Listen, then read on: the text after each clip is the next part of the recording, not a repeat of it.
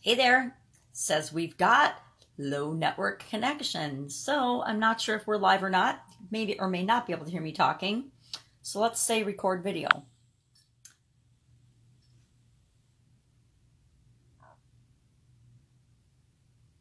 Let's go live. Hey, hey, Sharon Horn Elstrom here, but you can call me Pajama Grandma. In case we haven't met yet, go ahead and put hashtag pajama in the comments below.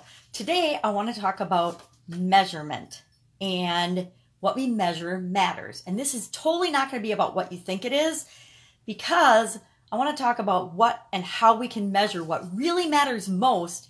I'm not talking key performance indicators. If you've been in business any amount of time, like me, I'm old, you know, all about key performance indicators, picking numbers and looking at things that tell you what way, what direction your business is going.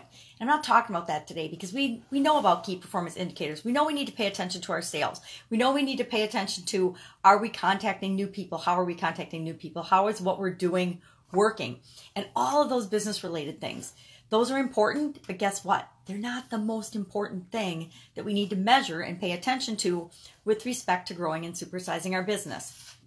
And so I create for myself these little cards and grids, and I want to share with you what I do and what I look at and what I measure and how I measure it because I think that this is what is the secret ingredient. This is what makes the difference in whether your business is growing and supersizing and moving in the direction you want it to or not. So, what do I measure? What do I look at? Well, I look at the key three areas of my life or anybody's life health, wealth, and relationships. And I break those down a little further to, for example, health is physical, mental, emotional, and spiritual. All of those components are part of health. Then I look at financial, and in financial is everything. It's my income, it's my job, it's my career, it's all of those things. Anything that has anything to do with financial aspects of my life go into the financial category. And then finally, under the category of relationships, I look at relationships and contribution. And to me, contribution is what am I doing? What am I putting out in the world? And what kind of an impact am I having? And then for each of those categories, I, I, have seven different categories. I call them the big seven physical, mental, emotional, spiritual, financial, relationships, and contribution.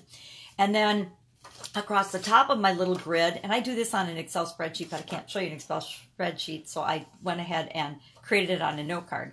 I rate on a scale of zero to 10 and it could be whatever you want. It might be zero to 100. It might be zero to a thousand. It could be zero to a million. You get to make up whatever scale you want. I use zero to 10 because I like to keep it simple.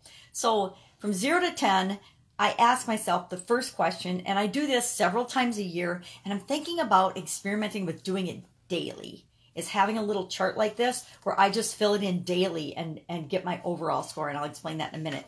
But what I look at is I ask myself, do I know what I want in this category? Physically, do I have a specific vision of what I want my physical health to be like? Do I have a vision of that? How much clarity and focus do I have around that? Zero to 10. If I've got it written down, if I've got a goal, it might be a nine or 10. If it's a specific, clearly written, well written goal, and it's got to be written down, then it gets to be a nine or a 10. If it's not, if it's just something in my head, oh, I want to lose weight, that's like a two because that's not specific enough. I'm not clear on physically how I want my health to be. And then I do the same thing. I rate on zero to 10. My mental health. Do I have a goal for that? Do I have a vision of how I want to my my mental health, my thoughts and my learning and my continuous improvement to be? Zero to 10. My emotional health. How do I want to feel? Well, me, I want to feel love and joy pretty much all the time. So, do I have a goal for that? If I have a goal for that, zero to 10 spiritually, what do I want to do and how do I want to impact my life spiritually? What do I want to learn about? What do I want to discover? How do I want to um, explore my spirituality? Financial, again, what do I want? Do I have a specific, focused, clear goal for what I want to achieve financially? Same thing with my relationships and same thing with my contribution and impact.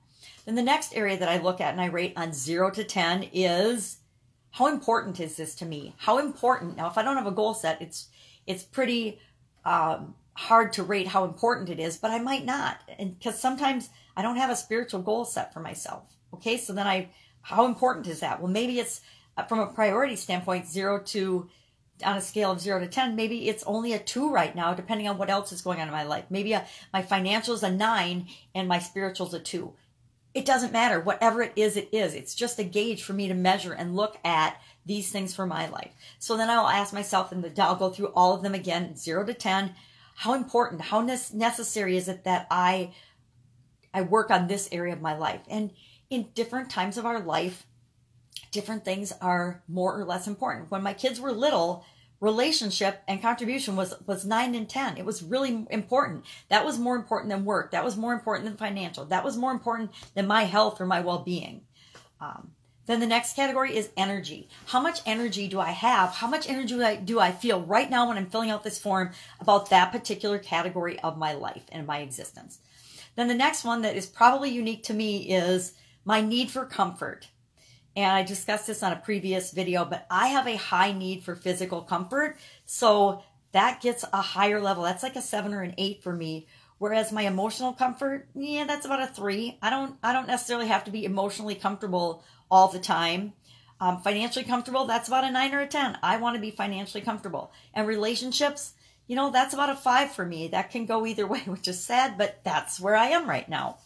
Then the next category, the next column is time, the amount of time or percentage of time that I want to devote to this particular category. You can rate it on the scale of 0 to 10 if you want, but I usually will put a percentage of my overall time and existence that I'm going to devote to my physical well-being, my mental well-being, my emotional well-being, my contribution, my financial, you know, my relationships and contribution. If I don't pick an amount of time or a percentage of my time that I'm going to devote to those things and balance it out a little bit, it's not going to happen. If I put zero for contribution, guess what? I'm not going to put any time or effort into contribution.